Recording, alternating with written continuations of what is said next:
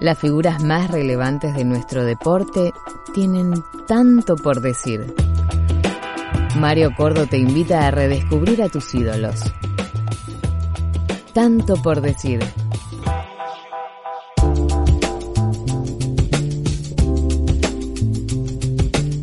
Sus pantalones largos y el alto nivel mostrado en el arco lo llevaron a marcar una época en el arco de Racing Club, al punto que fue convocado por Daniel Pasarela a la selección argentina. Se terminó transformando en un especialista pateador de penales. Pasó por el fútbol de México, de Chile y por la Liga Española, donde terminó su carrera. Hoy nos visita, en tanto por decir, Ignacio Carlos González, Nacho. Bueno, primero, gracias por el tiempo, gracias por aceptar la invitación, gracias por invitarme virtualmente a tu casa, a pesar de que me hubiese podido acercar directamente. Sí, yo creo que hubiese sido más fácil. Pero bueno, respetemos, respetemos las normas. Hola Nacho, tantos años. ¿Cómo estás? Bien, sí, es verdad. verdad recién afuera de, de, esta grabación comentábamos, ¿se hace un programa de algo de selección argentina? Sí, obviamente, obviamente. No, pero también también de la época de, de, de Sport, de fuera de juego, que hacía con Matías. Eh, vos ya, ya jugabas en primera. Eh, ¿Y qué, 95 eso? 94. 94. Teis Sport empezó en el 94. 5 de tiene que ser 94 95, por ahí. Claro, 5 de septiembre del 94 fue la primera vez que salió al aire. El 3 de septiembre empezó a salir el programa, el canal, digo, que era un sábado, y el 5 empezamos nosotros, que empezó el campeonato, ese campeonato ahí, ¿viste? El Apertura 95, 94 creo que te vas a acordar. Eh, los primeros invitados fueron del programa fueron eh, Radaeli, Pupi Zanetti y, y Julio Cruz. Fabio Radaeli, mirá, con eso con todos, con todos tengo historia. Con Fabio laburamos juntos en inferiores en Racing. Sí. Eh, con Pupi nos llevamos bien porque yo jugué con el hermano mucho tiempo. Claro. Eh, cuando había algunos botines que acá no podíamos conseguir, él tenía ya en Italia. Tengo la camiseta número 3 de Banfield de él, una manga larga, oh, La 3. Número 3, sí, la 3. Rarísimo. ¿viste? Rarísimo. Y con Julio, eh, aquella. Claro. Aquella odisea de Cochabamba, eh, Cochabamba no, de la Quiaca, que la fueron 23 días. Claro, la concentración y después el partido en La Paz. Y compartí habitación con él, y creo que el otro era el negro Galván, me parece. Éramos los tres que estábamos en la habitación. Mirá vos, qué raro que no estuviese con, con el resto de los arqueros. No, y... la mesa, y la mesa en la que era inmortal, era el burrito Ortega, Huguito Morales y Pineda. Era, bueno, nada, son cosas que uno va, se, va, Viste que hay cosas que no te las olvidas, así que bueno, el, burrito, es muy cómico. A mí me llama la atención de, de, ustedes, digo, de los futbolistas, eh, de los que no tienen memoria, digamos, ¿viste? De los que no se acuerdan de las cosas, de decir, no, yo como tengo mucha memoria y, y soy tan fanático de todo esto y me gusta mucho y y luego con mucha pasión, siempre creo que la pasión nunca la perdí, a pesar de, los sinsabores que va teniendo muchas veces la carrera. Pero me gusta que te acuerdes y que te acuerdes de con quién te sentabas y te reís solo de seguramente de comentarios, de chistes. Tengo, tengo, tengo mucha memoria. esto que habla de la pasión es verdad, ¿viste? Y bueno, sin sabores me parece que como todo, a veces pareciera que. A veces uno sube fotos a, Instagram y no dejan de ser eh, retratos ahí, Claro. algunos le pongo, viste, o algunos comentarios, amigos, digo, mira que no todo lo que brilla es oro, o sea, detrás de, esa foto que pareciera que todo está, está a 10 puntos, hay, nada, hay, historias, hay sinsabores, hay malos momentos, como nos pasa, como nos pasa a todos. Y, con respecto al jugador de fútbol, me parece que está tan, tan como en un cuadrito, como que, viste, a veces no, a veces vos escuchás hablar a los jugadores y dicen, no, porque también somos seres humanos, digo, mierda, o sea, me parece que ser jugador de fútbol fuera, no sé, y me parece que quizás a ustedes en esta carrera de periodistas deportivos también es como que está todo muy encasillado, ¿viste? Primero somos seres humanos, después somos jugadores de fútbol, cada uno elige, elige las carreras que, cree conveniente, o que le gustan o que le apasionan. Sí, y también está la cuestión, elegir la carrera, sí, también hay una cuestión, a vos te debe pasar, por ejemplo, con, con tu carrera en inferiores, cuando vos hacías inferiores, a mí me pasó cuando estudiaba periodismo, de la cantidad que nos llegan, digamos, que somos privilegiados los que llegamos, los que nos podemos mantener, lo que vivimos de esto, lo que laburamos, con subes y bajas, ¿eh? Yo, es más, te voy a decir algo, te, voy a confesar algo, tengo hasta, de los, que, de los que tienen su carrera así, ¿viste? todo, todo lineal, todo tranquilo, no me gusta. Digo, digo, pobres. Pobres. En algún momento les va a tocar. No se lo deseo, ¿eh? Para nada. Hoy, en, la radio, hoy en la radio escuchaba, creo que es el psicólogo, a Rolón. Sí. Y, hablaba que detrás de cada, de cada, atrás de, cada decisión siempre es como que hay, obviamente que hay fracasos y hay, los miedos existen, no sé, cuando te separás, cuando cambias de laburo, y si lo traslado a lo mío, es, a mí me costó volver después de 14 años al club. Yo volví a Racing en el 2012. Me fui fin del 97, bastante puteado, eh, poco valorado, pero no por la gente, eh, sino por, por parte de la dirigencia y bueno, algunos que se han sumado. Y, vuelvo en el 2012 y salíamos a hacer la entrada en calor en el 2012. Primero con el Coco, que duró poquito, cuatro meses, los primeros cuatro meses del 2012. Después viene Luis sube el día, que formé parte del cuerpo de Neguel casi un año y medio. Y salíamos a hacer la entrada en calor y yo, o sea, era una ovación, yo me sentía jugador otra vez, fue, volver a vivir. Y nos, ovacionaban a mí y al chino que tenía, tuvo un buen, muy buen momento en Racing. Y, nada, yo, cuando me volví de España en el 2010, no, no mezclo todo, ¿eh? pero cuando me volví digo, yo quiero hacer el curso técnico porque es algo que a mí me gusta y me apasiona. Entonces nada, eh, estaba como entrenador arquero de primera, medio, medio premio, para los que no saben, cuando te toca estar así medio ante un cuerpo técnico, medio premio de, lo que un premio de, jugador profesional, buen sueldo, obra social. Y yo digo, pero yo vine para otra cosa, o sea, yo moví toda la familia en el 2010 para, para ser técnico, para esto. Entonces se da la posibilidad, después de que se va Luis, viene Isquia, dirigió siete partidos, y se me presenta la posibilidad de dirigir un solo partido. Y que algunos dirigentes en su momento lo tomaron mal. Yo, lo que dije es que eh, había vuelto a España para ser entrenador y que en mi vida siempre tomé riesgos y decisiones y esta adrenalina de, del desafío constante, que, normalmente en gran porcentaje te, no digo que te vaya mal, pero bueno, tenés un bache, un montón de baches en el medio. Y, nada, me costó irme. Y, duré un solo partido y volver a insertarme es durísimo, es durísimo. Y vos me preguntás cuántos labures tuve de verdaderamente como entrenador y fueron muy poco. Me tuve que ir a Venezuela seis meses, primer semestre del 2017, y después ocho meses en, en All Boys, lo que quedó del 2017 y dos o tres meses de, del 2018. Y hasta ahí nada, y tratando de, ver, ¿viste? Y está difícil. Me acuerdo perfectamente que cuando se te dio la oportunidad de dirigir ese partido, no me acuerdo del rival, pero sí que fue un viernes, ¿no? ¿Un viernes a la noche puede ser? ¿En Racing? Sí. No, no, fue un domingo contra estudiantes. Ah, bueno, no sé por qué se me mezcló eso. Eh, eh, me acuerdo perfectamente que cuando después que pasó eso dijiste prefiero irme al club y, dirigir en otro lado, yo quiero ser técnico, me acuerdo perfectamente. Claro, porque... Ahora, ahora la distancia, no, no te hubiese eh, no convenido, porque hay veces que no es una cuestión de conveniencia, es lo que decías vos de la pasión.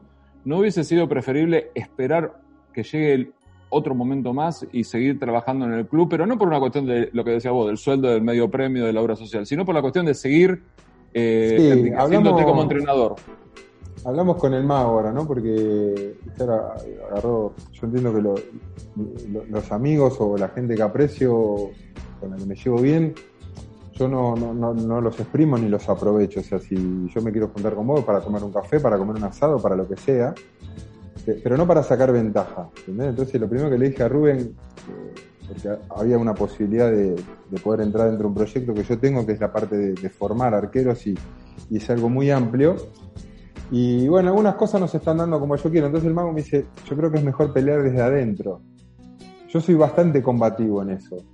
Pero muchos me lo dijeron en ese momento. ¿Sabes qué pasa, Mario? Mira, yo era como entrenador arquero. Si yo, yo salgo a decir, se rumoreaba Mostaza, pero no estaba firme, que venía en aquel 2013. Necesitaban un entrenador con espalda porque teníamos dos puntos de 33. Me agarra, me toca dirigir a mí, llevamos 30 partidos, 30 eh, puntos en juego, dos puntos, perdemos con estudiantes, me, me voy. Quedarme en el club era, después de decir que yo quería ser entrenador, ¿en qué función? ¿No? Porque si quería ser entrenador de división inferiores, algún técnico se tenía que quedar sin laburo o, tenía que encajar sí o sí. Eh, la reserva estaba ocupada pues la llevaba Fabio Padaeli, que aparte era el coordinador de inferiores. y volver a quedarme como entrenador sabiendo o diciendo que yo quería ser técnico, no, no, no sabía cómo yo lo podía llegar a tomar Mostaza o el que estuviera. Entonces, yo por eso decidí dar un paso al costado. Me pareció lo más ético, eh, sin, sin, buscar el, beneficio personal. Este, no, no, no sé si, si, me apresuré o no, pero, pero a veces, ¿viste? son, bueno, la típica frase de Miguel, ¿no? Son, son momentos, son decisiones. Eh, pero yo, a mí me gusta ir al frente, yo voy al frente y, bueno, este, a veces hay, hay consecuencias. Hubiese sido lo más cómodo, lo más cómodo. Y, y, y, esta apertura que yo necesito que el club tenga conmigo, y se la traslado a alguno de los dirigentes, eh, a mí el hecho de haber sido futbolista o, o ídolos de, alguna parte, que hoy, hoy, hoy sí me lo hace ver mucho el hincha, ¿viste? A través de las redes, de, lo que pudo haber sido, de, que cuando iban al patio del colegio el que iba al arco era Nacho, que los pantalones largos, que le puse, ¿no? O sea, me entero hoy de muchas cosas que en aquella época, por, falta esta de, de red, de comunicación, uno no, no, no toma conciencia, pero el hecho de, de haber sido un histórico del club no me habilita a mí a estar sí o sí o entrar porque sí al club. Me parece que hay, hay, ciertas cosas que tenés que demostrar, ¿no? capacidad, eh, dedicación, pasión. Este, y, no entrar por entrar, ¿viste? Ni, ni cubrir espacios. Por eso a, la respuesta a lo que vos me decías, esperar y, ¿Y dónde me hubiese quedado? ¿Con el utilero? No, ¿sabés lo, que, lo que creo? Que, en esto, como somos contemporáneos y, capaz que por porque en mí sí un futbolista frustrado, no tengo ningún pudor en aceptarlo ni en asumirlo y me siento muy privilegiado de la profesión que tengo y de la carrera que he hecho pero sobre todo de la, de la fortuna que he tenido en varios momentos. Eh, pero sí eh, que, lo siento como medio, como que hay un paralelo entre el futbolista y la cuestión del periodista, porque eh, lo, lógico es que nosotros no tengamos una relación de dependencia con un, con un canal o una radio durante años. Se da, se da. Pero lo, lógico es también que uno vaya cambiando, que vaya enriqueciéndose, que trabaje con otra gente, que trabaje con que, haya, por ejemplo, si vamos a, la, a lo tradicional de un medios escritos, televisión y radio, que uno se vaya enriqueciendo y que le, te falta de un lado, mejorar de esto, mejorar lo otro, para ir haciéndose más completo y, y mejor profesional. Pero sí lo que creo es que muchas veces, primero que el tren no pasa una sola vez, es mentira que pasa una sola vez. Y segundo que eh, hay que encontrar los momentos, ¿viste? Hay que encontrar los momentos. Vos como entrenador eh, si vas a un partido de Copa Libertadores de visitante, vos sabés que los primeros 15 minutos es probable que la pasen mal y que te tiren centro de todos lados. Ahí hay que aguantar. Y después salir un poco más. Y pararse 10, metros más adelante. Y ya capaz que no apostar solo al contragolpe, sino también a tratar de tener el balón y a manejarlo. Y que la gente esa que está, que es de la cual vos sos visitante, que esa gente juegue la presión en contra del equipo local, por ejemplo, ¿no? Se entiende, ¿no? Lo que, a lo que apunto. Entonces, eh, eh, capaz que encontrar el momento justo es tan o más importante que estar preparado, que ser apasionado, que, presentar un proyecto global que no sea pura y exclusivamente para hoy, sino que sea futuro para el club. Sí, el otro día hablábamos con un, hablaba un amigo y eso que te, eso de los que vos querés escuchar, no que todo está bien, ¿viste? Claro. Uno me dijo, bueno, el tema de las decisiones, porque tengo dos opciones, una de, de, poder ir a dirigir quizás afuera y la otra esta posibilidad de Racing y bueno, está medio ahí todavía deambulando y me dice yo optaría por esto. Y, este otro amigo que también que vive afuera, me decía Nacho, me dice yo creo que vos tenés capacidad. El tema es que vos te cerrás en el... La una de las pocas veces que me lo dicen y que lo acepto, yo soy difícil de aceptar, no la autocrítica, sino en, en el que me digan qué hacer. Durante tanto tiempo de mi vida me han dicho qué hacer, primero mis viejos, ¿no? Que o, que te tenés que acostumbrar a ciertas cosas. Después muchos años de matrimonio es como que decís en un momento, viste, me quiero sacar la camisa como viva y decir, bueno, y este soy yo y se me, que me salga la bestia y, a veces me pongo la capa a la justicia y me quiero chocar con todo el mundo, viste, desde el que pasea al perro y no levanta lo que tiene que me, me peleo con todo el mundo y digo, no puedo ir así por la vida y este pibe me decía, no alcanza con que vos sos así. Eh, a veces hay, y, yo creo que vos sos capaz, me dice, pero la capacidad implica un montón de cosas. Eh, saber en qué momento, esto que hablabas recién de los partidos, ¿no? En qué momento acelerar, en qué momento poner cara de culo, en qué momento eh, reírte, en qué momento ser un poco más político. Me dice, porque a veces solamente, me dice, un buen producto eh, se vende desde todos lados, desde la materia prima, que quizás la tenés vos, pero no tenés quien te la sepa vender, o, vos no te sabes vender. Entonces me parece que, que un, gran profesional o un, exitoso es armar un combo de todo eso, ¿no? del talento, de saberlo vender, de esperar los momentos. Y bueno, son muy pocos los privilegiados que entienden cómo equilibrar todas esas cosas, ¿no? Porque a veces esto que hablábamos de cuántos futbolistas o cuántos en el camino de ustedes o del periodismo, si este la va a romper y bueno, nada, viste, le faltaría otra pata.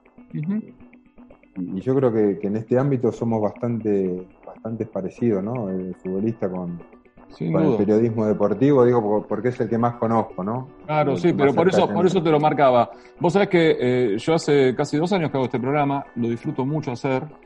Eh, podemos partirlo en dos partes. La, primera cuando eh, lo hacía en el estudio y la segunda cuando la cuarentena me permite hacerlo por esta vía y también me permite que con muchos de ustedes que no se tienen que acercar a la radio, que no hay, que es más fácil acomodar el tema de, los horarios, de charlar con chicos que, están en el exterior o, en el interior del país, en otra provincia. Eh, pero hay una hay un par de cosas que las repito siempre y, le pido perdón si alguno ya me lo escuchó, que es que una vez eh, León Nasnudel, que era entrenador de básquet, el creador de la, Liga Nacional, eh, tenía de asistente a Julio Lamas, que hoy es técnico de la selección de Japón, pero fue técnico de Real Madrid, fue técnico de Boca, fue técnico campeón con Olimpia de Venado Tuerto eh, de la Liga Nacional.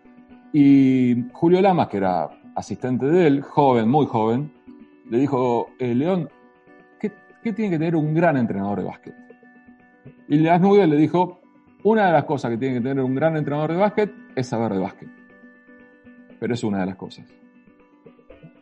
Tanto como profesionalismo, eh, paciencia, eh, capacidad para manejar el grupo, eh, a veces callarse, a veces callarse, a veces, a veces cómo declarar, a veces poner una sonrisa, a veces pegar un portazo creo que se trata de todo eso, digamos. Yo no tengo dudas, eh, no te he visto laburar, Nacho, pero no tengo duda que lo debes hacer con pasión, porque fuiste apasionado toda la vida eh, con todo. Pero eh, así como pateabas de derecha y no me acuerdo si erraste algún penal, a veces hay que patear de zurda también para volverse más completo, porque cuando te la da atrás el marcador central, el marcador central o el lateral, para reventarla te quedó para la zurda y no te puedes estar perfilando. Hoy que los delanteros cada vez son más rápidos para venir a apretarte, le tienes que meter con la pierna que tengas.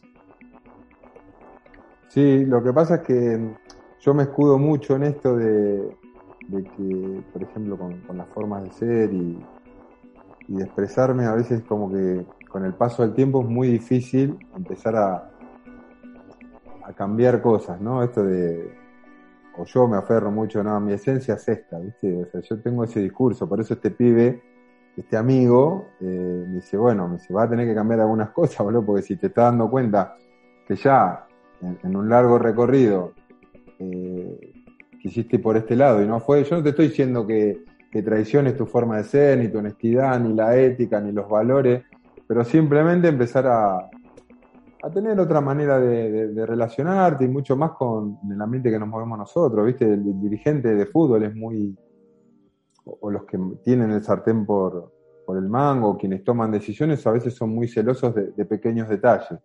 Este, y bueno, aprender a convivir con eso. Entiendo que todavía estoy, estoy a tiempo de, poder cambiar algunas cosas. Es difícil, ¿viste? Es difícil. Porque... Ah, si me decís que es difícil, más huevo le meto. Si me decís que es difícil, más huevo le meto, digamos. Si, ah, encima es difícil hacerlo, entonces lo, voy a querer, lo quiero hacer. Entonces lo quiero sí, no, es así, es así. Este, pero, pero bueno, viste, eh, también veo que el, sistema es muy, digo, el sistema con respecto a, nuestra profesión, me imagino que los jugadores pasarán por lo mismo. Eh, el tema es que para entrenadores hay, hay cada vez menos espacio y cada vez somos más. Este, pero bueno, siento que si a veces no perteneces a, a, cierto grupo de, de, gente que se mueve o cierto vínculo, estás medio fuera del sistema. Salvo que dependa de, bueno, de grandes entrenadores que ya tienen una espalda y que no necesitan de, entrar dentro de esa rosca como para, para poder dirigir, ¿viste? Porque si no, en definitiva son siempre los mismos. O sea, cuanta más posibilidades vos tengas de hacer un programa, en este te va mal, te limpian, vas al otro, vas al otro. En alguno la vas a invocar y en esto es exactamente, entiendo que es exactamente lo mismo. O sea, eh, el porcentaje de, partidos jugados y de ganado, digo, mierda, o sea, eh, ¿cuál es el porcentaje? Y yo creo que con los entrenadores pasa lo mismo.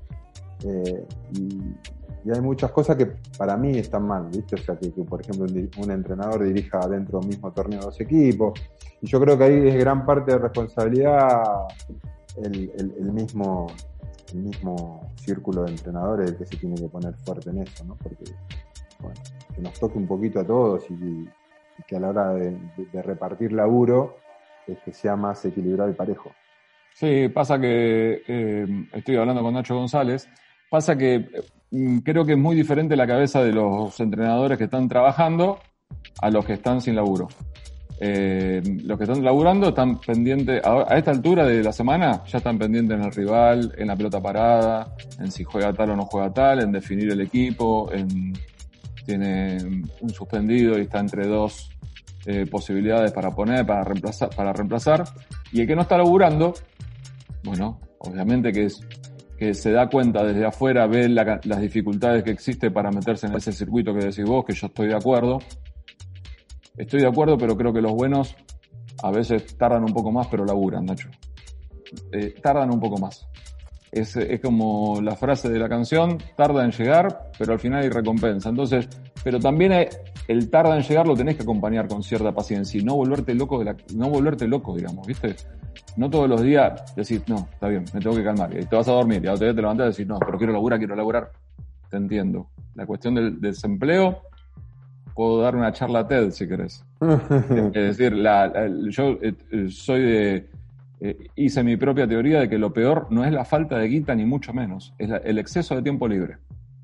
El desempleo lo peor que tiene es el exceso de tiempo libre. Si te levantás a las 7, a las 9, a las 11 o a las 4 de la tarde, es lo mismo.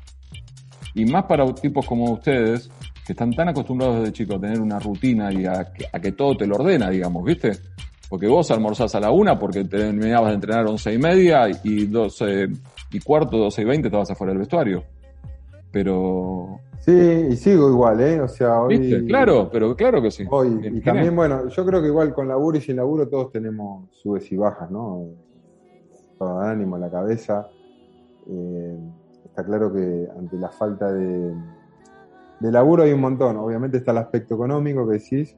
Yo quizás no sea el, principal, pero ayuda y también, viste, cuando, cuando tenés hijos y cosas que que te, mueven un poco, pero el hecho de no tener la cabeza ocupada, de, no tener esa meta, yo desde que compito, no sé, 13, 14 años que empecé en inferiores, mi, meta era el fin de semana, o sea, de competir, de ganarle, después cuando eh, los partidos me tocó estar como entrenador, ya pensar en el próximo partido, en el rival, analizarlo y, la meta esa de, ganar y esa adrenalina que te pasa por dentro, por eso te contaba antes de, haber dejado de ser entrenador de arquero, que estaba perfecto, porque al chino me lo aplaudían, a Saja a me aplaudían, viste, empezaba el partido, me quedaba ahí al costadito, y encima andaba bien, viste, no aplaudían a todos, no tenía problema, pero yo sentía que me faltaba algo más, viste, ese dolor en el estómago de ese dolor cuando te toca perder y esa bronca y esa satisfacción cuando,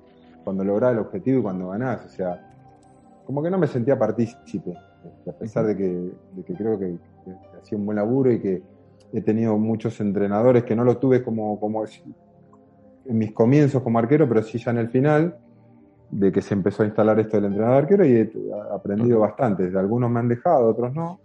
Este, pero, pero hoy sí, al no tener cosas puntuales, me pongo yo solo las metas y me afatido solo, ¿viste? Porque digo, bueno, yo me levanto, a las 9 tengo que estar desayunando, a las 10 tengo la rutina, de 10 a 11 y cuarto, eh, después si tengo que ir a comprar o ir al banco o hacer algún trámite, eh, no me puedo pasar de la 1 a 1 y cuarto. Y por el momento digo, pero si no me presiona nadie. Pero yo creo que es, un, buen mecanismo de como de autodefensa para no caer en un pozo que, todo me dé lo mismo. ¿Entendés? O sea, da igual si como a las 2 de la tarde, si hoy entreno, si no entreno. Eh, me encanta el helado, nos hemos cruzado en un par de heladerías, allá por Palermo, en esa esquina Sí. Cabello y cabello y salguero. Cabello y salguero. Cerró ahora, sabías, ¿no? Sí, esa. Esa, esa cerró porque yo entreno cerca, entonces paso, paso todos los Y días. bueno, y ahora, viste, le empecé a encontrar la vuelta, me, me gusta cocinar, entonces me empecé a hacer helado firme, lo hago yo y sé lo que le pongo. Y capaz que, viste, hay días que tengo ganas de comerme un poquito y hay días que me bajo un, kilo, un kilo y medio, entonces digo, bueno, al otro día ya me meto la meta de no desayunar.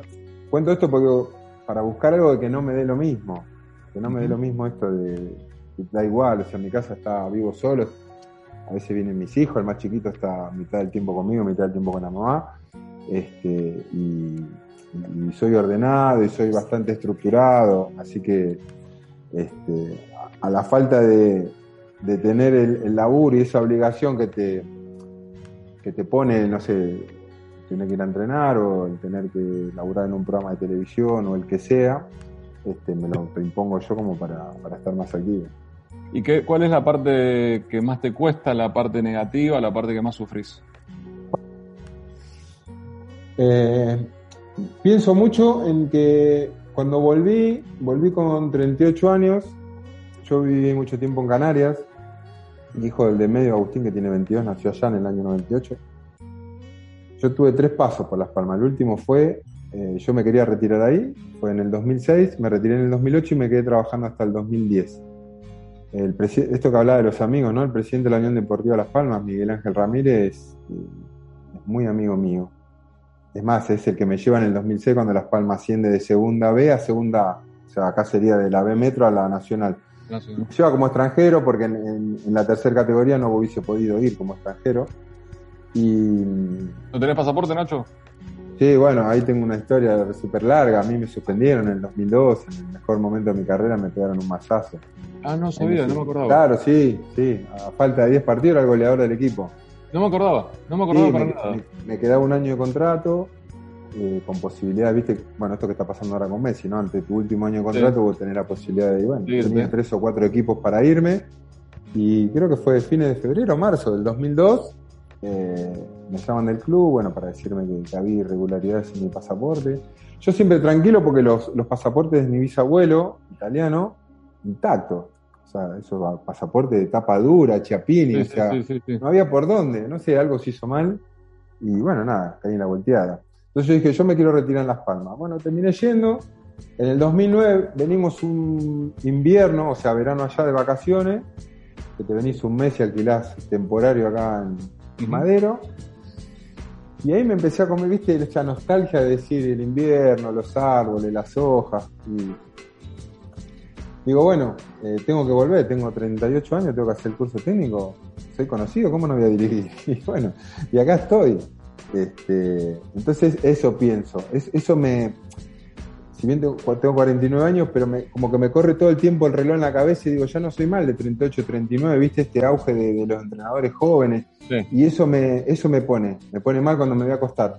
Entonces trato de mirar tele, no tengo tele en la habitación, entonces trato de mirar una serie o lo que esté mirando hasta que no doy más. Cuando no doy más, Claro. pum, me voy a acostar. Claro. Y a la mañana me pasa lo mismo, por eso no me gusta quedarme en, en la habitación, porque siento que, que la cabeza me empieza a caminar, entonces me levanto. Si me preguntás es eso, siento que, que cada vez se me está haciendo más tarde para, para empezar a dirigir, ya no soy el tan joven que podía haber sido a los 40, 41 para dirigir, ¿viste? Sí, entiendo. Eso es lo que me corre un poco en la cabeza. ¿Podemos hacer una pausa? Dale. Y después seguimos charlando. Así Parece como, agua. que la, parece como que la charla fluye, ¿no? Como que tenemos Sí, vas sola, buen- vas sola, buena química. Eh, Y bueno, luego sigo dale, hablando con Nacho González. Dale, vamos. Mario Cordo te invita a redescubrir a tus ídolos.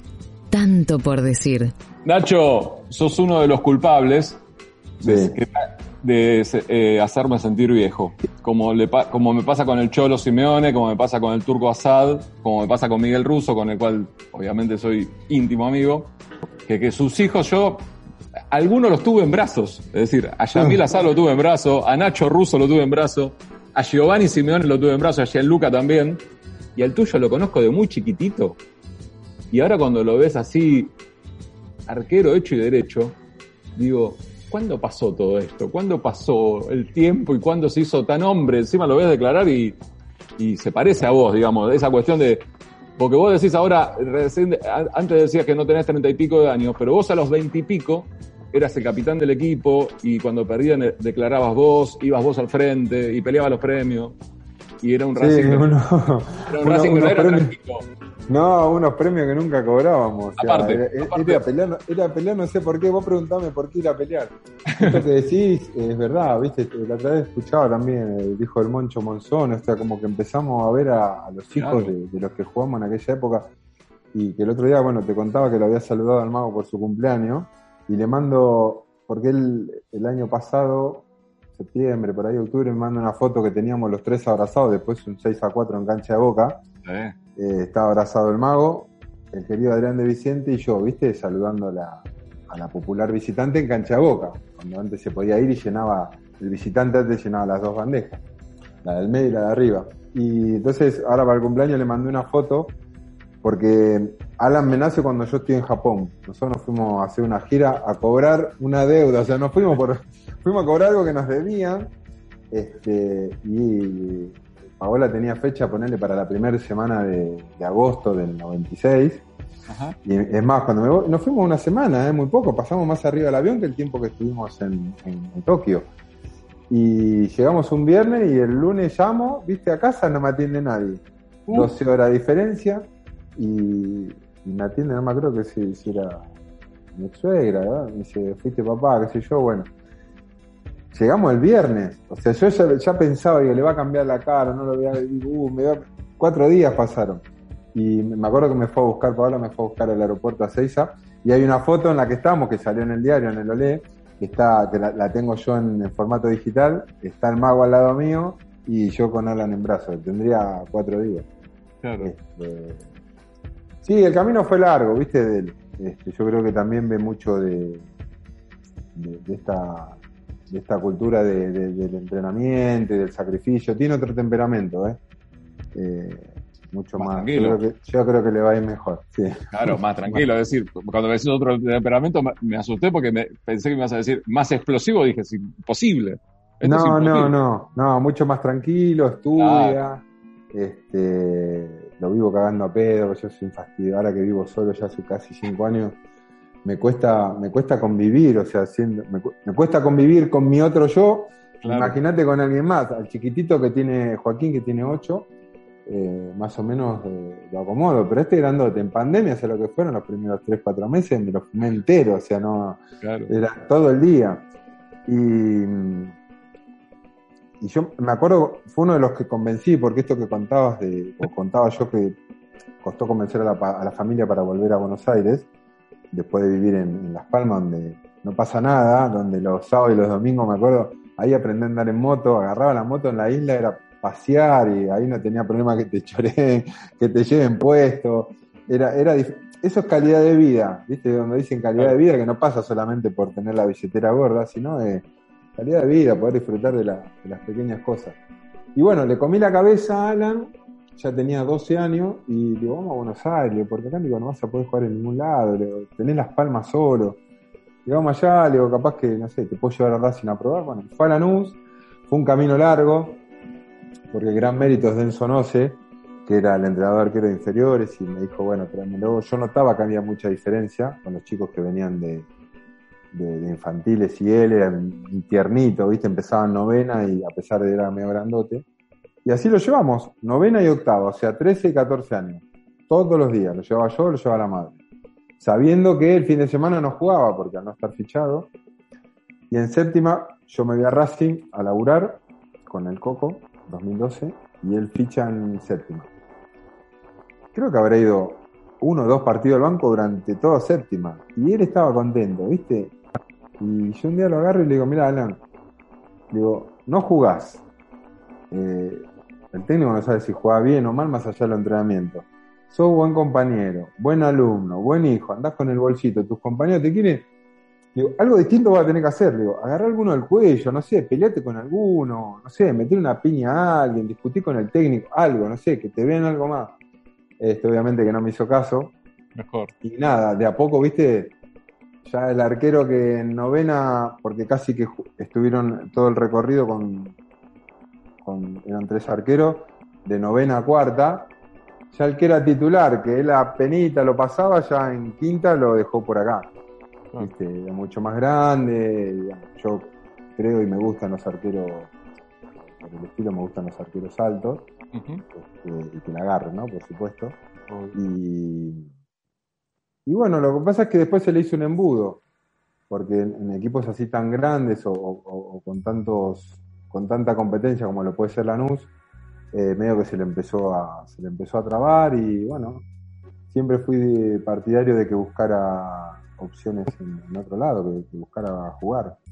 Este, esto implicaba, bueno, nada, dejar de tener eh, el gimnasio, las pelotas, la cancha, la ropa, todo lo que te da la el almuerzo, la ducha caliente, todo lo que se te ocurra. Este, y bueno, fue a San Telmo y la verdad que bien. Al principio tampoco le, no es que le tocó jugar demasiado, pero bueno, ha sido peleando y viste a veces esto que decías vos antes, ¿no? En algún momento llega. Este, pero cuando llega también tiene que estar preparado, porque no es que decir, bueno, me tiro a hacer la plancha y que llegue. Este, mientras tanto, tenés que seguir haciendo lo mismo como si te tocara estar, estar adentro, para que en el momento que te toca, bueno, explotar. Hay un gran mérito en el esfuerzo del exitoso, ¿viste? Cuando digo exitoso estoy hablando de que llega primera y de que se mantiene y que para el técnico es titular, por lo menos en esta época es titular, y hay un, hay un gran mérito en el esfuerzo de, de ese y en algún momento cuando no jugaba, pero vos lo veías que estaba contento y que estaba y que lo llevaba muy bien predispuesto y buena onda con los compañeros, con el técnico. Eh, pensaste, no quiero que sufra, no quiero que esté, que, después se coma un palazo y que, quede, que se quede sin fútbol a los 18, 19, 20 años? Yo creo que él la lleva, esto que te decía, la lleva mejor que yo. Yo mirá todo lo que pasó, ¿no? Porque vos tenés en cada categoría, para los que nos pueden estar escuchando, en cada categoría de fútbol juvenil vos tenés alrededor de 40 partidos. 40 en novena, 40 en octava, 40 en séptima. O sea, ella venía 120 abajo. Claro. Y, estando en sexta, eh, Hernán Mezque, que era el técnico de la quinta, le faltaba el arquero y lo hace debutar. Eh, no me olvido más. 20, de junio del 2013. Este, le digo a Luis Ubeldía, le digo, Luis, terminamos de entrenar, era feriado, era un jueves, este, le digo, me voy a ver Alan. Sí, anda tranquilo. Yo, bueno, llego el partido empezado con Colón. Yo lo primero que le dije a Alan era su primer partido, su debut en sexta, en quinta división, pero con edad de sexta. Llevaba cuatro años en el club. Digo, no le quieras pegar como a Bondancieri que se la va a terminar poniendo nueve. Digo, vos pegale para arriba, hacé todo lo más sencillo posible. No soy de estar encima, ¿eh? solamente esos consejos. Bueno, llego con Agustín, el del medio, llegamos, me pongo atrás del arco, prendo el primer cigarrillo, ya era una chimenea, ¿viste? Y él estaba contra el arco del paredón, el auxiliar de la luz. Y no sé qué quiso hacer. Le pegó medio costado, se la puso al 9 y pasó lo que pasó. La agarró al 9 y le pegó por arriba, gol. Te juro que me quería poner a llorar. Eh, o sea, me estaba yo adentro de la cancha. Y le digo a Agustín, le digo, me voy. No, me dice, yo te veo, ¿cómo te vas a ir? Le digo, no, este pibe tres años y medio picando piedra, le digo, para cuando le toque, le digo, qué injusto, que este, va, caliente. Y yo, nada, vinieron un par de centros, descolgó. O sea, yo me vi reflejado en él y yo creo que a mí me hubiese agarrado, me hubiese metido, me hubiese caído en un pozo, ¿viste? Este, anímicamente. Eh, pero él la, no sé, la. Todo con tal naturalidad. Después en el segundo tiempo descolgó otro par de centros, tapó mano a mano, empataron, terminó uno a uno. Sabes que te voy a amar siempre. Y después yo le dije, le digo, yo creo, porque me contó que el técnico lo felicitó, y le digo, ¿sabes qué creo que ven los entrenadores en vos? esto, le digo, que ante, el, ante, el, ante la cagada que, existe en todo ámbito, hay mucho más en el fútbol y en el arco, eh, no te caíste, o sea, te, sobrepusiste, tú seguiste igual, le seguiste pegando a la pelota igual. Y yo creo que eso valora, más allá de, si en un partido fuiste figura, cómo te repones de, de, los errores. Y bueno, y a partir de ahí es como que, empezó a caminar, ¿viste? Eh, lo bueno de todo es que nunca dejó de estudiar, nunca se llevó una materia en el secundario, eh, ahora está estudiando para contador, entonces yo le dije, bueno, este, como está estudiando en una privada, tiene la posibilidad de, apenas arrancó, eh, metía tres o cuatro materias o cinco por semana, una materia por día y era mucho, cuando se le empieza a definir el contrato en la NUS, le digo, bajá, y va a hacer dos materias por cuatrimestre, o sea, dos por semana, le voy a dedicarle al fútbol un poco más, y total da igual que te recibas a los 23 o a los 28. Digo, metele acá, para ver si vas para un lado o para el otro. Y bueno, y ahí está, y ahí la sigue peleando. Yo ahora pensé que se le iba a hacer más complicado, ¿viste? Con pandemia quedó libre el 30 de junio del año pasado en Lanús. Eh, el gremio y AFA bancaron a los jugadores que quedaban libres. Yo creo que a él le repercutió poco porque él venía cobrando el mínimo, ¿viste? Yo creo que le ha repercutido a los jugadores que tenían un sueldo un poco más alto. Hablando de la divisional, ¿no? Primera vez nacional, con una familia y dos hijos, está bien que es una ayuda, pero bueno, pasás a cobrar el mínimo. Y bueno, nada, eh, Pablo Frontini, el técnico, le dijo que le iba a tener en cuenta, qué sé yo, que se quedara. Y bueno, viste, esas cosas del destino hizo que, que le toque entrar en una semifinal, que después pierda la final. Ese partido no lo vi, no lo vi. Este, le prestan la primera final no la vi. Pagué la tele. Este, y después dije, bueno, la otra.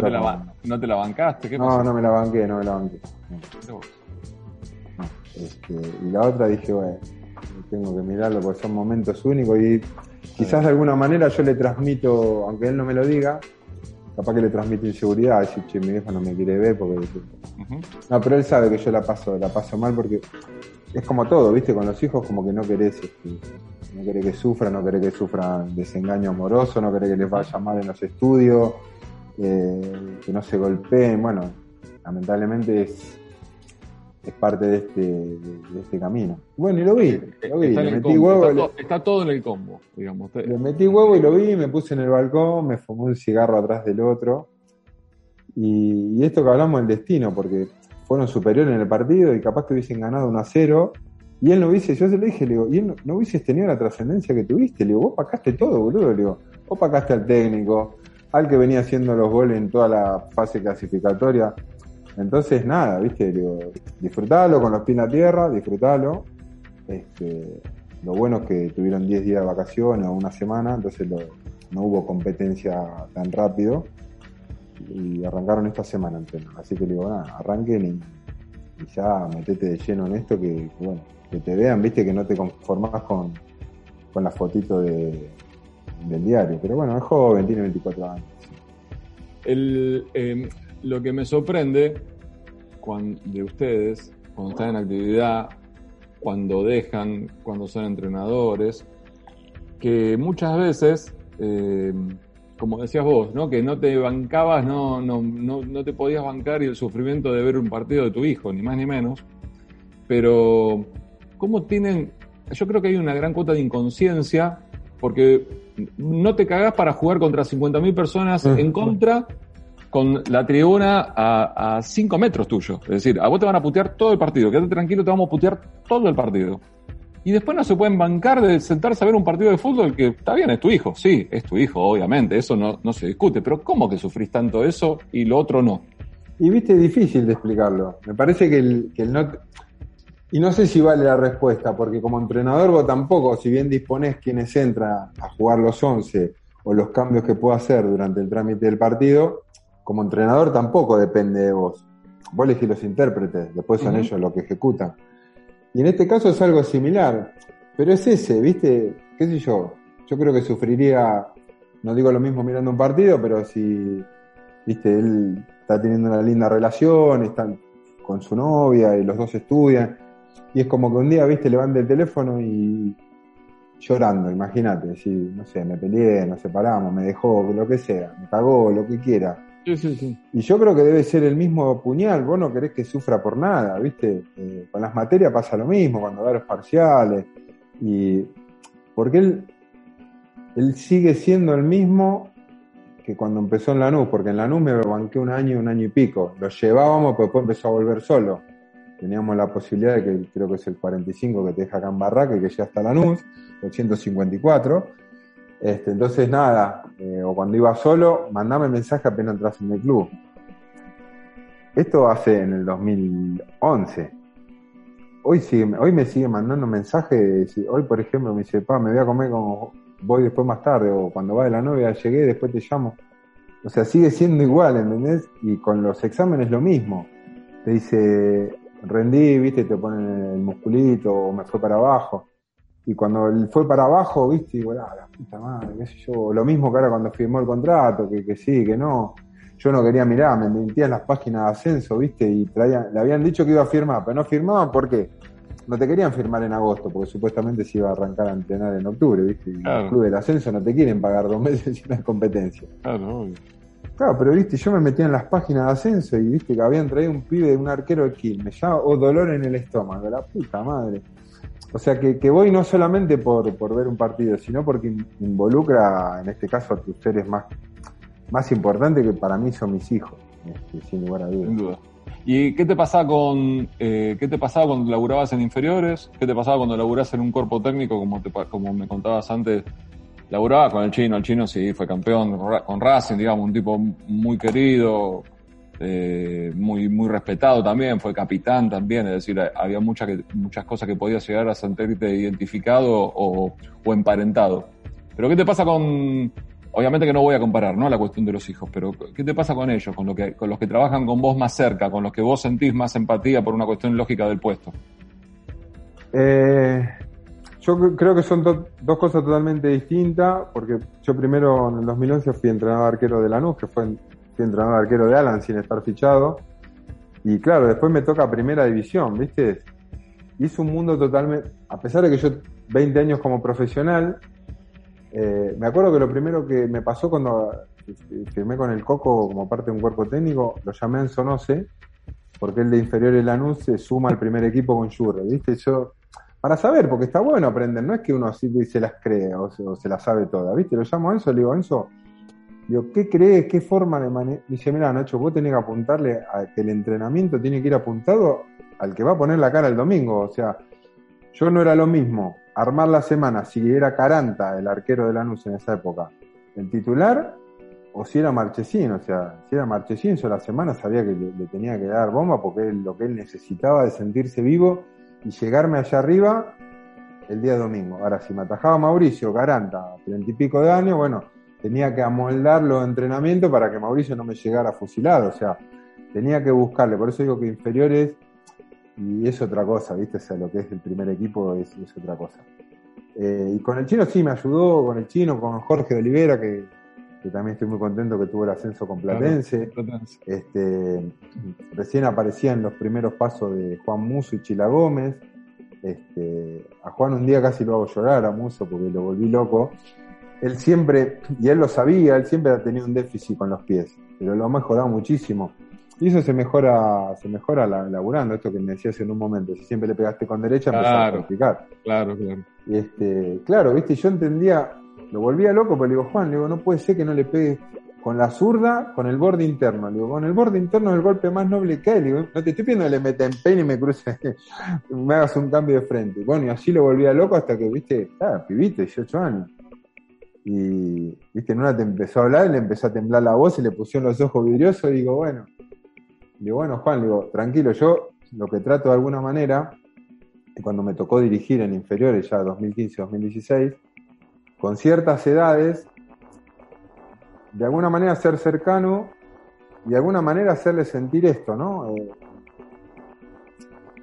no sé si la palabra es rigor, pero hacerle sentir lo que van a palpar en primera división, porque primera división es eso.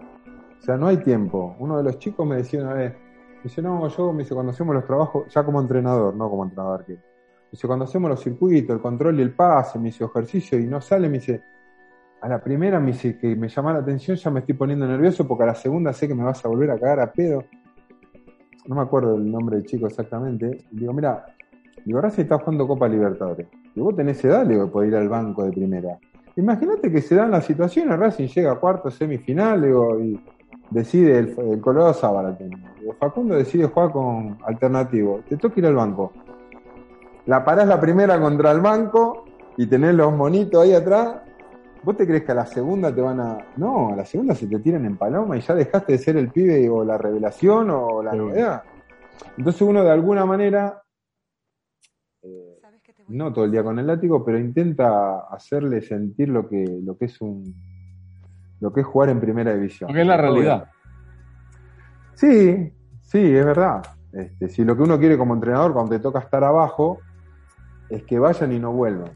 Yo he tenido varias, varias agarradas, más que nada con, con algún coordinador de, de Racing, porque yo le planteaba que, que ser el distinto, que entrenar, el entrenar con primer y bajar a tu categoría, que ir a la selección y volver al club entre semana. Eh, no alcanza solo con el teléfono último modelo, los botines y el arito. si sos distinto, sos distinto para todos. Sos distinto para llegar temprano, sos distinto para ser compañero, sos distinto para tirarte al piso si hay que tirarse, eh, si hay que correr, hay que correr. O sea, sos distinto en todo, no, no solamente para, la figura decorativa. Y yo entendía que nosotros estábamos en, juveniles en una fase formativa, no solamente dentro de, la cancha, sino fuera. Y que cuanto más jugadores nosotros llevemos al primer equipo y menos regresen, eh, creo que termina siendo un éxito para nosotros, porque inconscientemente esa indisciplina o esa falta de compromiso, cuando te bajaban casos, martes, miércoles, jueves con primera, Oh, viste, claro, es hermoso entrenar en primera, el césped, lindo, pim, pum. Resulta que el viernes bajás a quinta y te tocó jugar, no sé, con una cancha fea capaz. Y te tenés que adaptar. Eh, no querés correr, no querés jugar, no te comprometés, porque después eso lo trasladás en primera. Y yo siempre puse el caso de que era imposible que no le fuera bien que el negro Saracho. El negro Saracho tenía todo, todo para, triunfar. Este, y también tenía todo porque esto es típico de, decir, viste, y no, vive en un barrio humilde y, la droga y el choreo y esto y todo está todo al alcance de la mano. O sea, mucho también tiene que ver el entorno, pero también tiene que ver uno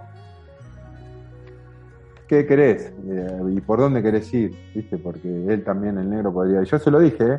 Negro Libopo tranquilamente podía haber agarrado el camino fácil como hacen muchos, o sea, vamos por acá. No, él siempre tuvo claro lo que quería y, y te lo demostraba en, el día a día. Por eso, bueno, está donde está. Por eso lo que te decía anteriormente, si me decís que es difícil, más, huevo le meto, digamos, porque sé que puede llegar a traer mejores resultados. Sí, no, estoy convencido de eso.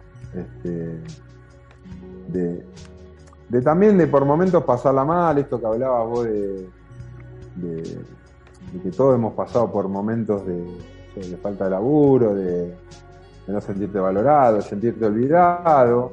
Este, entonces nada, viste, cuando, cuando más o menos empezás a asomar la cabeza es como que bueno, eh, la, recompensa termina siendo, termina siendo mucho más grande. Sin duda. ¿Podemos hacer la última pausa? ¿Escuchamos un poquito de música, Nacho? Dale. Y después sigo charlando con Nacho González.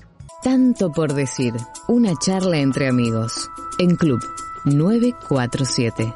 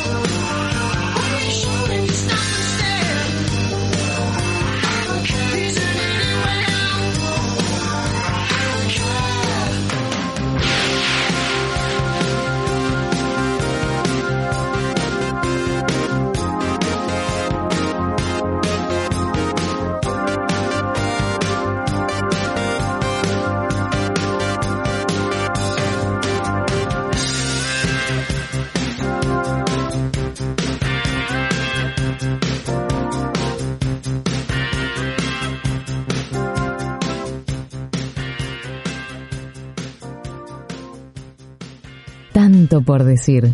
Nacho, eh, antes lo hablábamos en el primer bloque y era algo que venía pensando cuando sabía que iba a hacer la nota con vos. Probablemente eh, es uno de los clubes que más ha cambiado desde que vos jugabas a la actualidad el, el Racing de hoy.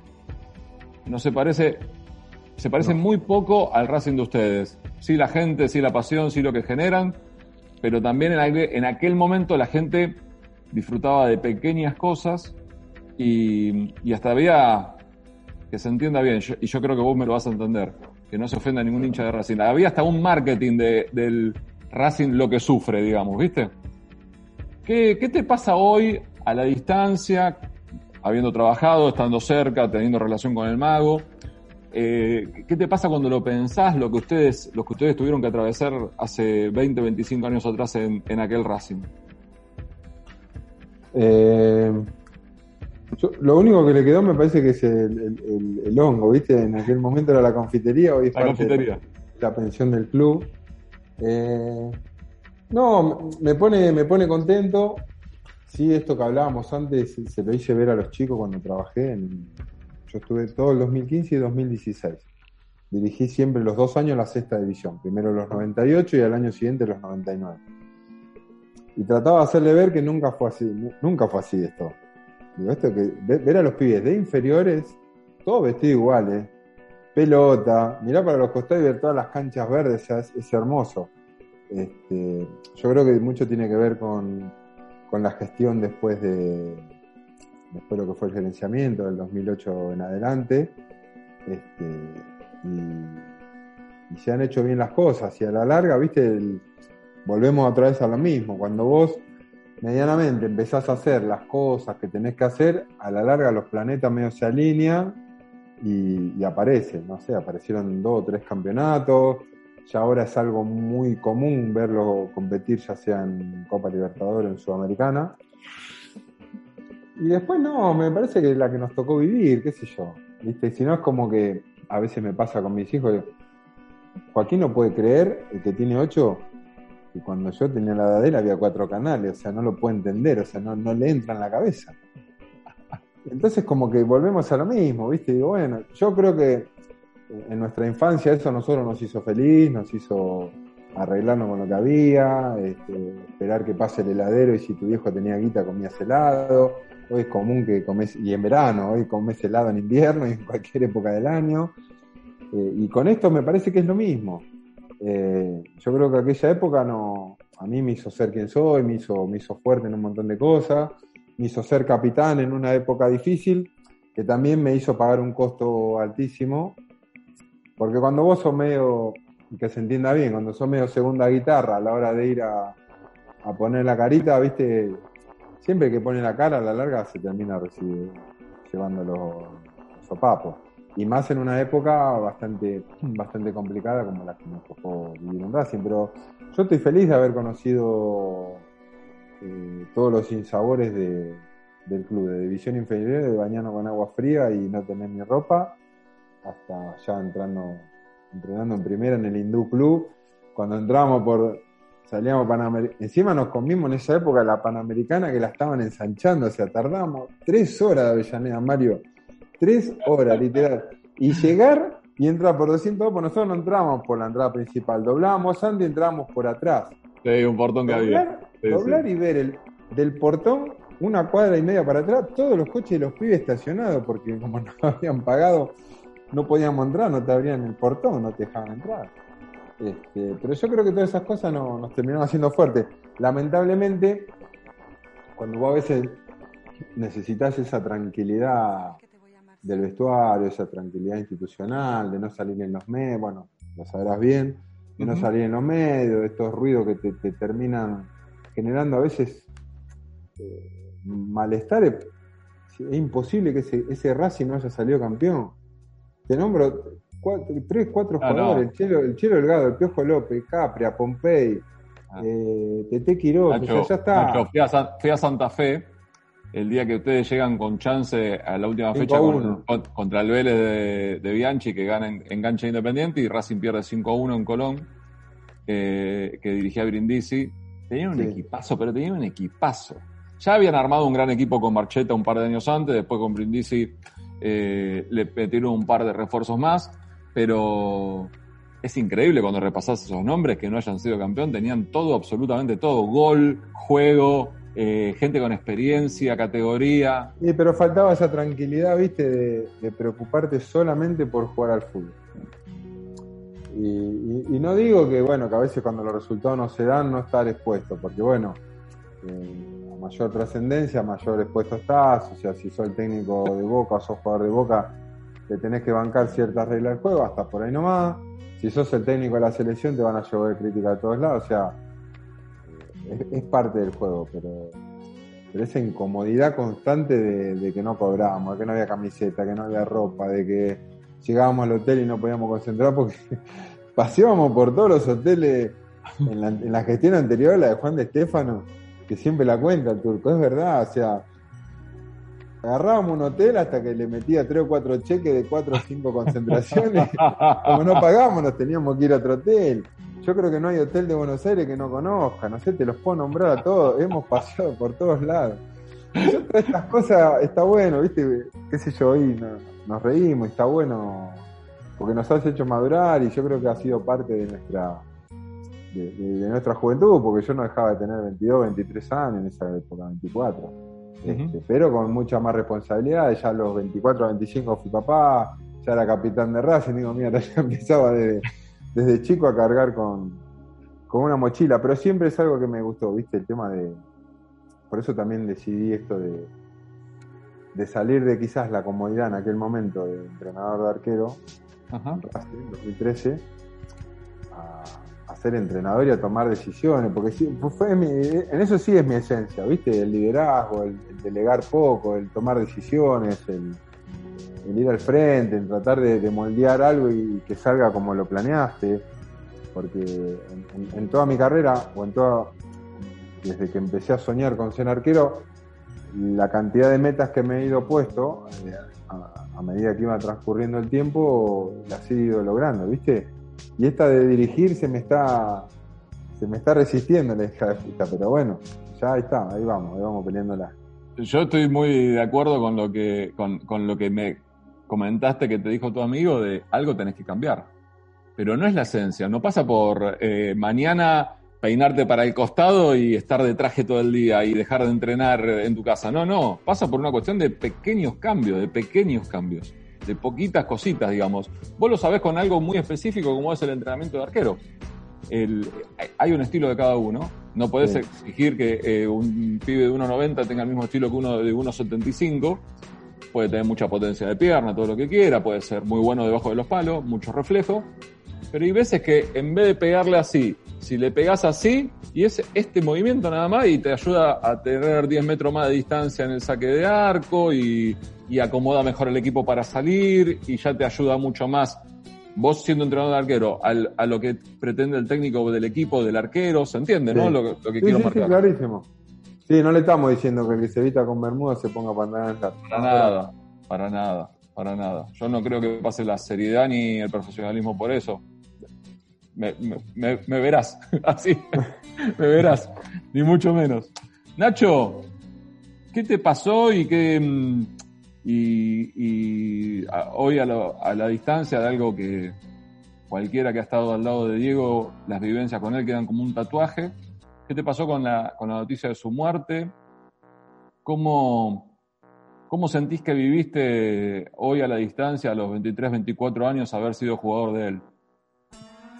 No, primero fue. eh, me acuerdo como si fuera. Viste que hablábamos al principio de la charla, puede ser que uno se acuerde. Sí, 5 de enero del 95. Llenó la platea de una camisa floreada, creo que era Versace, no sé lo que era esa camisa. Y todos los pibes lo mirábamos, llenó la platea, hacía 40 grados de calor y bueno, tenerlo ahí, nada. Y después volvimos a coincidir en 2000, 2010, 2011 con todo este tema del showball, esto que se armaba. Y nosotros una vez por semana entrenábamos en la casa de Mancu, ¿viste? Claro. Y te estoy hablando, no te estoy hablando que eran pibes que no los conocía nadie. Estaba Mancus, Cabezón Ruggeri, el negro Gamboa, el pelado Almeida, el bichi fuerte, a veces venía Palermo, el negro Gómez, el cabezón Trota. y terminamos del fútbol, que era, nos cagábamos de risa, y era el asado, ¿viste? Y hablaba Diego, era un silencio, y todos mirándolo, yo digo que te cautiva, ¿viste? Cuando alguien te cautiva, o sea, con el solo hecho de hablar, pero no, el tipo no...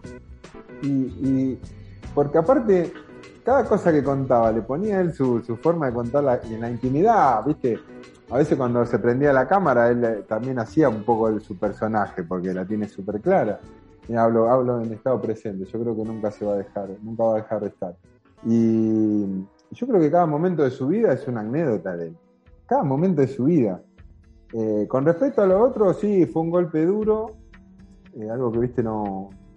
Pero sí me, da bronca porque me parece que es algo que se podía haber evitado. Eh, no se lo veía bien últimamente. Y te hablo últimamente los últimos dos años. Entonces, yo creo que nadie hizo lo que tenía que, hacer, que haber hecho como para, pegar un golpe arriba a la mesa y. Porque todos nos escudamos en esto que decíamos antes, no, bueno, es mi esencia, yo soy así, y bueno, a Diego no se le podía decir que no. Dale, boludo. Atalo, metelo en un coso, no sé, boludo. Sí. Las hijas, la ex mujer, alguien, no sé. Yo siento que, viste, como que como que todo es tarde, cuando tomamos decisión y hablamos como que siempre es tarde, ¿viste? Y eso es lo que a mí me da, me da bronca, que creo que se podía haber, se podía haber evitado. Y ahora, lo que sí no trato de ni escuchar ni leer todo esto que está pasando ahora, ¿viste? Yo siento que esto es todo demasiado bizarro, este, quién lo cuidó, quién lo cuidó, las pastillas, o sea, es no porque tampoco consumo noticias, viste, estoy todo el día viendo deporte, tampoco me aíslo, ¿no? De vez en cuando a la noche le pegaba una escapadita al Twitter para ver cómo, no sé, parte social, informarte para no vivir en una burbuja. Este, pero nada, si me tengo que quedarme, eh, recordarlo. Lo disfruté más en esta época del 2010-2011, eh, que es más, lo había llevado Alan uno de los asados, este, que la del 2005. Yo 2005, viste, después lo volví a enfrentar, o sea, era como... Eh, lo enfrentaste, y, hubo, y, hubo, un penal. Y hubo un penal ahí en el medio, mirá vos, qué loco, ¿no? Este, gritando los goles, porque en el Mundial 86 yo todavía no jugaba. Eh, estaba en Arsenal, pero ahí medio tirado como un perro hasta que me fui a probar a Racing. Este, y después nada, el tiempo no nos cruza. Pero sí, prefiero recordarlo en esa época, porque estaba bien, porque jugábamos en el fútbol 5 y la movía y se movía, a pesar de que tenía su rodilla ahí, pero la llevaba, se lo veía, se lo veía vigente. Fue después del Mundial de Sudáfrica. Claro, Después, de, después que él dejó de ser el seleccionador. Exacto. Eh, tiene que ver un poco con, lo que hablábamos recién de, del momento inigualable siempre que uno vive al lado de Diego, vos ni más ni menos que como jugador. Lo que te quiero preguntar es si, si hubo un momento en donde fuiste más feliz jugando, si hubo un momento que disfrutaste más que no tiene que ver pura y exclusivamente con los resultados muchas veces. Capaz que lo que decías anteriormente de calidad de vida, pero también se me ocurre que eh, nadie se puede dejar, que lo que te generó Racing, esos años de Racing, es difícil que eh, se pueda comparar con otros momentos. Pero no me quiero meter en, la respuesta, de, hecho ya lo estoy haciendo, pero eh, quiero saber en cuanto a la sensación, en cuanto a la felicidad. Eh, y mira, esto que hablábamos de cuanto más difícil mejor, fue una, dos años, 2000, 2000, 2001, 2001, 2002. Y fue cuando me suspendieron. Este, porque yo llegué a España, a Las Palmas en el 98, me fui a préstamo un año, jugué seis partidos, 42, esa temporada en segunda en Las Palmas, la 98-99. Me fui seis meses, que la pasé bien en México, salí campeón, la única vez que salí campeón en mi vida, eso es lo que le quería hacer entender otro día a mi hijo, que le digo, levantate temprano y hace nota, porque nunca más vas a saber cuándo se te va a dar esta, esto de ascender, porque para San Telmo fue un, campeonato, más allá de que fue una, repesca. Este, y claro, yo me voy a, a la 99-2000, me voy a México, a Pachuca, ni me crucé con el técnico que, vino atrás del que estaba en Las Palmas. Y ese año, mientras yo estuve en México, la, la 99-2000, Las Palmas asciende y sale campeón casi invicto. Creo que perdió faltando fecha, pero porque ya estaba ascendido. Y a mí me quedan tres años más de contrato en Las Palmas. Entonces yo hablaba todo el tiempo con el director deportivo porque yo sentía que quería volver. Yo ya había pasado ese aprendizaje. Yo fui en el 98 creyéndome que me comía el mundo. Venía de jugar en la selección, esto, lo otro. Me bajaron de un ondazo. Horrible, no sabés lo mal que la pasé. Este, y, esto de la revancha. Y bueno, nada, me dice, bueno, mirá, eh, lo pasa que dice Sergio Cresci, que es el entrenador, dice, lo cedieron en segunda y ahora que ascendemos a primera me lo quieren enchufar. Digo, ahora yo como entrenador lo entiendo al tipo, dice, lo limpias para el año de segunda y ahora que ascendemos me lo querés traer. Y yo que quería que me dieran la oportunidad de entrenar, estaba más flaco, estaba con otra, viste, cuando haces el clic en la cabeza, había nacido mi segundo hijo. Y bueno, me empezaron a dar la, la oportunidad, se cerró el libro de pase, hasta que terminó el libro de pase, era leer todo el día el diario Marca, porque claro, Las Palmas era en primera, agarraba el revoleo que sobraba de tipo de primera. Entonces, sobre el libre de cierre, el libro de cierre pase te podía caer Tony Pratt, arquero Víctor Bahía, uno que no lo quería nadie en el Barcelona, el portugués. Bueno, la última semana hasta el libro pase leía el marca todos los días, no sé lo que era, me volví loco. Cerró el libro pase y dije, chao, estoy dentro de la oh. lista de 25, porque ahí estás dentro de una lista de 25, es como la, la Libertadores. Claro. Los números ahora, que van. Ahora ampliaron a 30, ¿no? Me parece. Ahora ampliaron a 30. Claro, y los números que van arriba de, de ese límite, 31, 32, son juveniles. Claro. Y bueno, los primeros cuatro partidos fui al banco, ni al banco. Y el técnico me dijo seguir trabajando, te veo bien. Bueno, y a partir de ahí despegué. Todo lo que quedó de la 2000-2001, de 2001-2002 hasta que me suspendieron, creo que fui donde más feliz fui jugando al fútbol porque creo que había dado vuelta la historia, eh, había otra vez agarrado el, Porque cuando vos te vas de Argentina eh, tenés que volver a convencer, ser mejor que los que están, convencer al periodismo, a la prensa afuera también es complicada o a veces más, más hija de puta. Eh, convencer al entrenador, a, la afición, sentirte cómodo, son un montón de cosas que tenés que, bueno, me costó tiempo. Y en el mejor momento me pasa lo del pasaporte.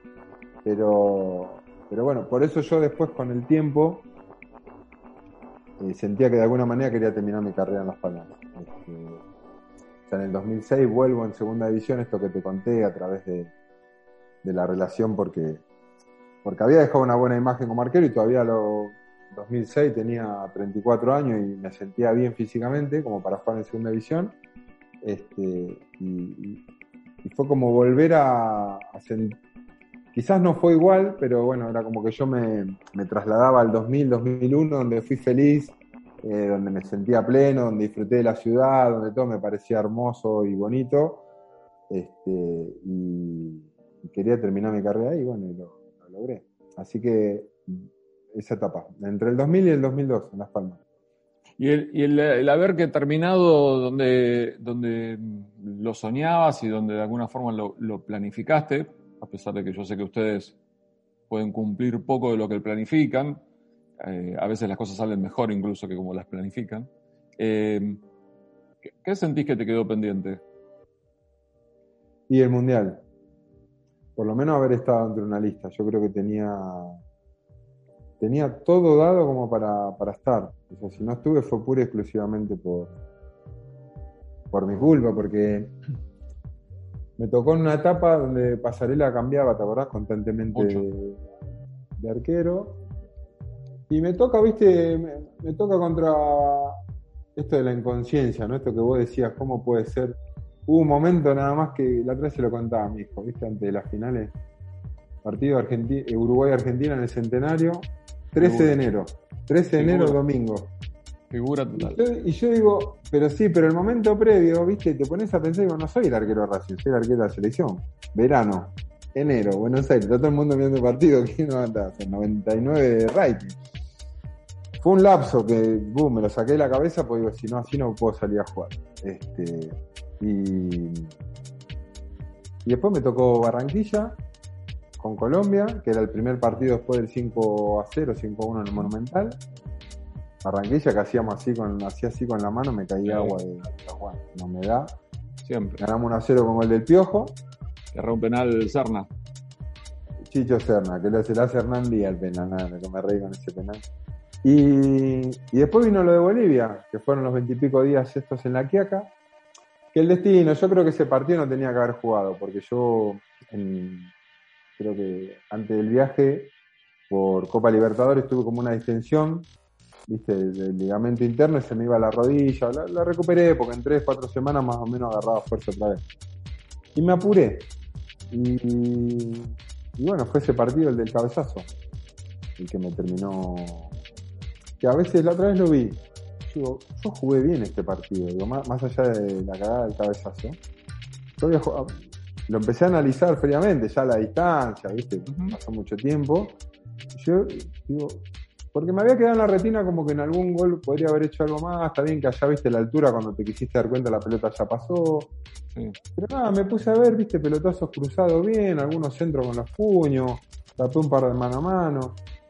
Digo, yo había tenido un buen partido, yo digo, yo solito, porque después de eso, claro, me suspendieron de oficio, este, le tocó entrar a Roa, Roa jugó con Ecuador de local, con el Ecuador de no, el Ecuador de antes, Venezuela, creo que el más difícil había sido Paraguay en, Asunción, y se, se levantó la suspensión, porque era loco, porque la suspensión era solamente para Copa América.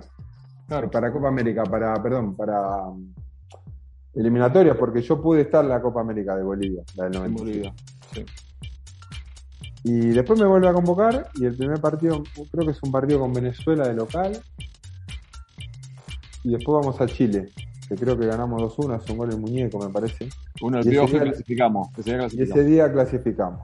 Y vos sabés que cuando, mira, no me olvide más, veníamos en un vuelo charter, este, y venía sentado al lado mío el Cholo, ¿viste? Veníamos, el Cholo, igual que lo ves ahora, fue siempre igual, o sea, Siempre, siempre tipo de, fu- de Siempre. fútbol, pero no solamente de fútbol, sino de fútbol y un tipo que está en todos los pequeños detalles, Todo. en todos. ¿Viste? Veníamos así, qué sé yo, y se me sienta y me dice, estás triste, ¿no? Digo, no, no estoy. Sí, boludo, me dice, parte de la eliminatoria es tuya, boludo. Me dice, metele para adelante que el mundial está a la vuelta de la esquina. Me dice, no te caigas. Él se daba cuenta como que yo me había comido, y que para mí fue así, el peor momento, este, como para encarrilar el barco, porque, viste, Uruguay no fue nada fácil, después vino Barranquilla, y, y él me daba a entender como que parte de la clasificación era a mí y que la disfrutara. Después, bueno, pasó lo que pasó en Racing, me fui medio puteado y enquilombado con la LIN. Y claro, al irme, otra mala decisión. Pues yo tenía que haber seguido bancándome la puteada y haber seguido jugando. Y si a la LIN no le gustaba mi cara, yo seguir jugando. Este, claro, al irme y al estar sin competencia, quedaban dos partidos por eliminatoria y Pasarela lo llamó al Monoburgo. Claro. Lo lleva al Monoburgo, que fue cuando jugamos con Colombia en cancha de Boca, ¿te acordás? Cancha de Boca. Sí, sí. Este, y bueno, ya a partir de ahí nada. Entonces la deuda pendiente es esa, mundial. Por lo menos está dentro de la lista de 25. ¿Lo viste el mundial en aquel momento? ¿Estuviste pendiente o quisiste.? No, la fase final no. Me, fui a, me fui a Bariloche. No, Viste, me imagino. no, el partido con Holanda estaba, estaba, estaba allá en la punta del cerro, catedral.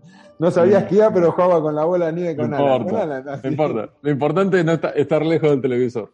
Qué, qué bárbaro, ¿no? ¿Cómo somos, no? Este, pero no, no, no es envidia, es, al- es algo que te, te duele, te duele. No, el dolor parte- no tiene nada que ver, al contrario. Al contrario. hace, hace un par de semanas charlé con Lechuga Roa, acá mismo, y, y la verdad que cuando uno cuando te pones a pensar, yo creo que vos te debes acordar, digamos, él también ha sufrido mucho, ha, ha tenido que atravesar un cáncer, ha tenido que atravesar paludismo, ¿te acordás que se contagió en África? Y yo estaba con él.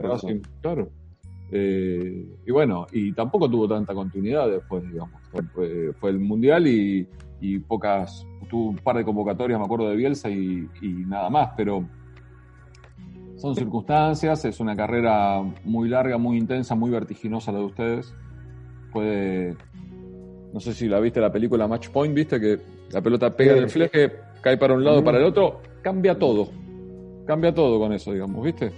Eh, la pelota pega en el palo, sale, pega en el palo y entra y, estamos cambiando, estamos modificando absolutamente todo. Y, y ustedes conviven con eso. Por eso muchas veces les ocurre esto que decías vos en varios pasajes de la nota, 22, 23, 24 años, ser capitán de un equipo. Y si vos te pones a pensar hoy en tu hijo, en cualquiera de tus hijos, 22, 23, 24 años, son casi nenes, casi nenes somos a, esa edad. Y ustedes atraviesan responsabilidades muy pesadas, ni hablar de la crueldad del hincha, del periodismo, de todo, ¿no? Lo que nosotros exigimos, no le da, no le da, no te das cuenta que no le da, no tiene categoría. Tiene 22 años, 23, ¿viste? Pero bueno, somos eso. E increíblemente, ustedes desde su lugar, nosotros desde el nuestro, lo seguimos eligiendo todos los días. Sí, es verdad. Es verdad, es verdad, porque es algo que, no sé, la pasión, ¿viste? Hay una bandera en Racing que dice una pasión inexplicable. O sea, hay cosas que todos preguntaban, ¿y por qué te decidiste ser arquero? Mira que había otros puestos en dentro de... No sé, hay cosas que no, que no las puedo explicar. O sea, cuando vos te gustó a alguien o te enamoraste de alguien o elegiste a alguien, ¿viste? hay cosas que no, no, no las elegí. Yo hoy digo, eh, ya estoy más grande, ¿no? Como para poder formar pareja, pero siento que me va a costar, eh, porque me acostumbré a vivir solo y porque fueron 20 años de matrimonio y viste, a veces digo, ah, nunca se sabe, y es verdad, nunca se sabe. Hoy siento que no. Este, pero con respecto a esto, bueno, uno lo elige porque es algo que, que le gusta, ¿no? No, hay un porqué a veces de las cosas. Nacho, la, la prueba de nuestra amistad, si me permitís la expresión, es, la, es, la, química para la charla. No importa los años que hacía que no nos veíamos, nos encontraremos a la puerta de una heladería seguro no, lo bueno, lo bueno que no la tuvimos que remar, ¿viste? Porque a veces son, Nada, son entrevistas. Al contrario, viste que te dije, como me di cuenta inmediatamente, no, no lo necesitaba probar. Pero te dije, podemos empezar a grabar, no vaya a hacer cosas que sigamos hablando y que después te diga, no, esto no. Una vez me pasó, ¿eh?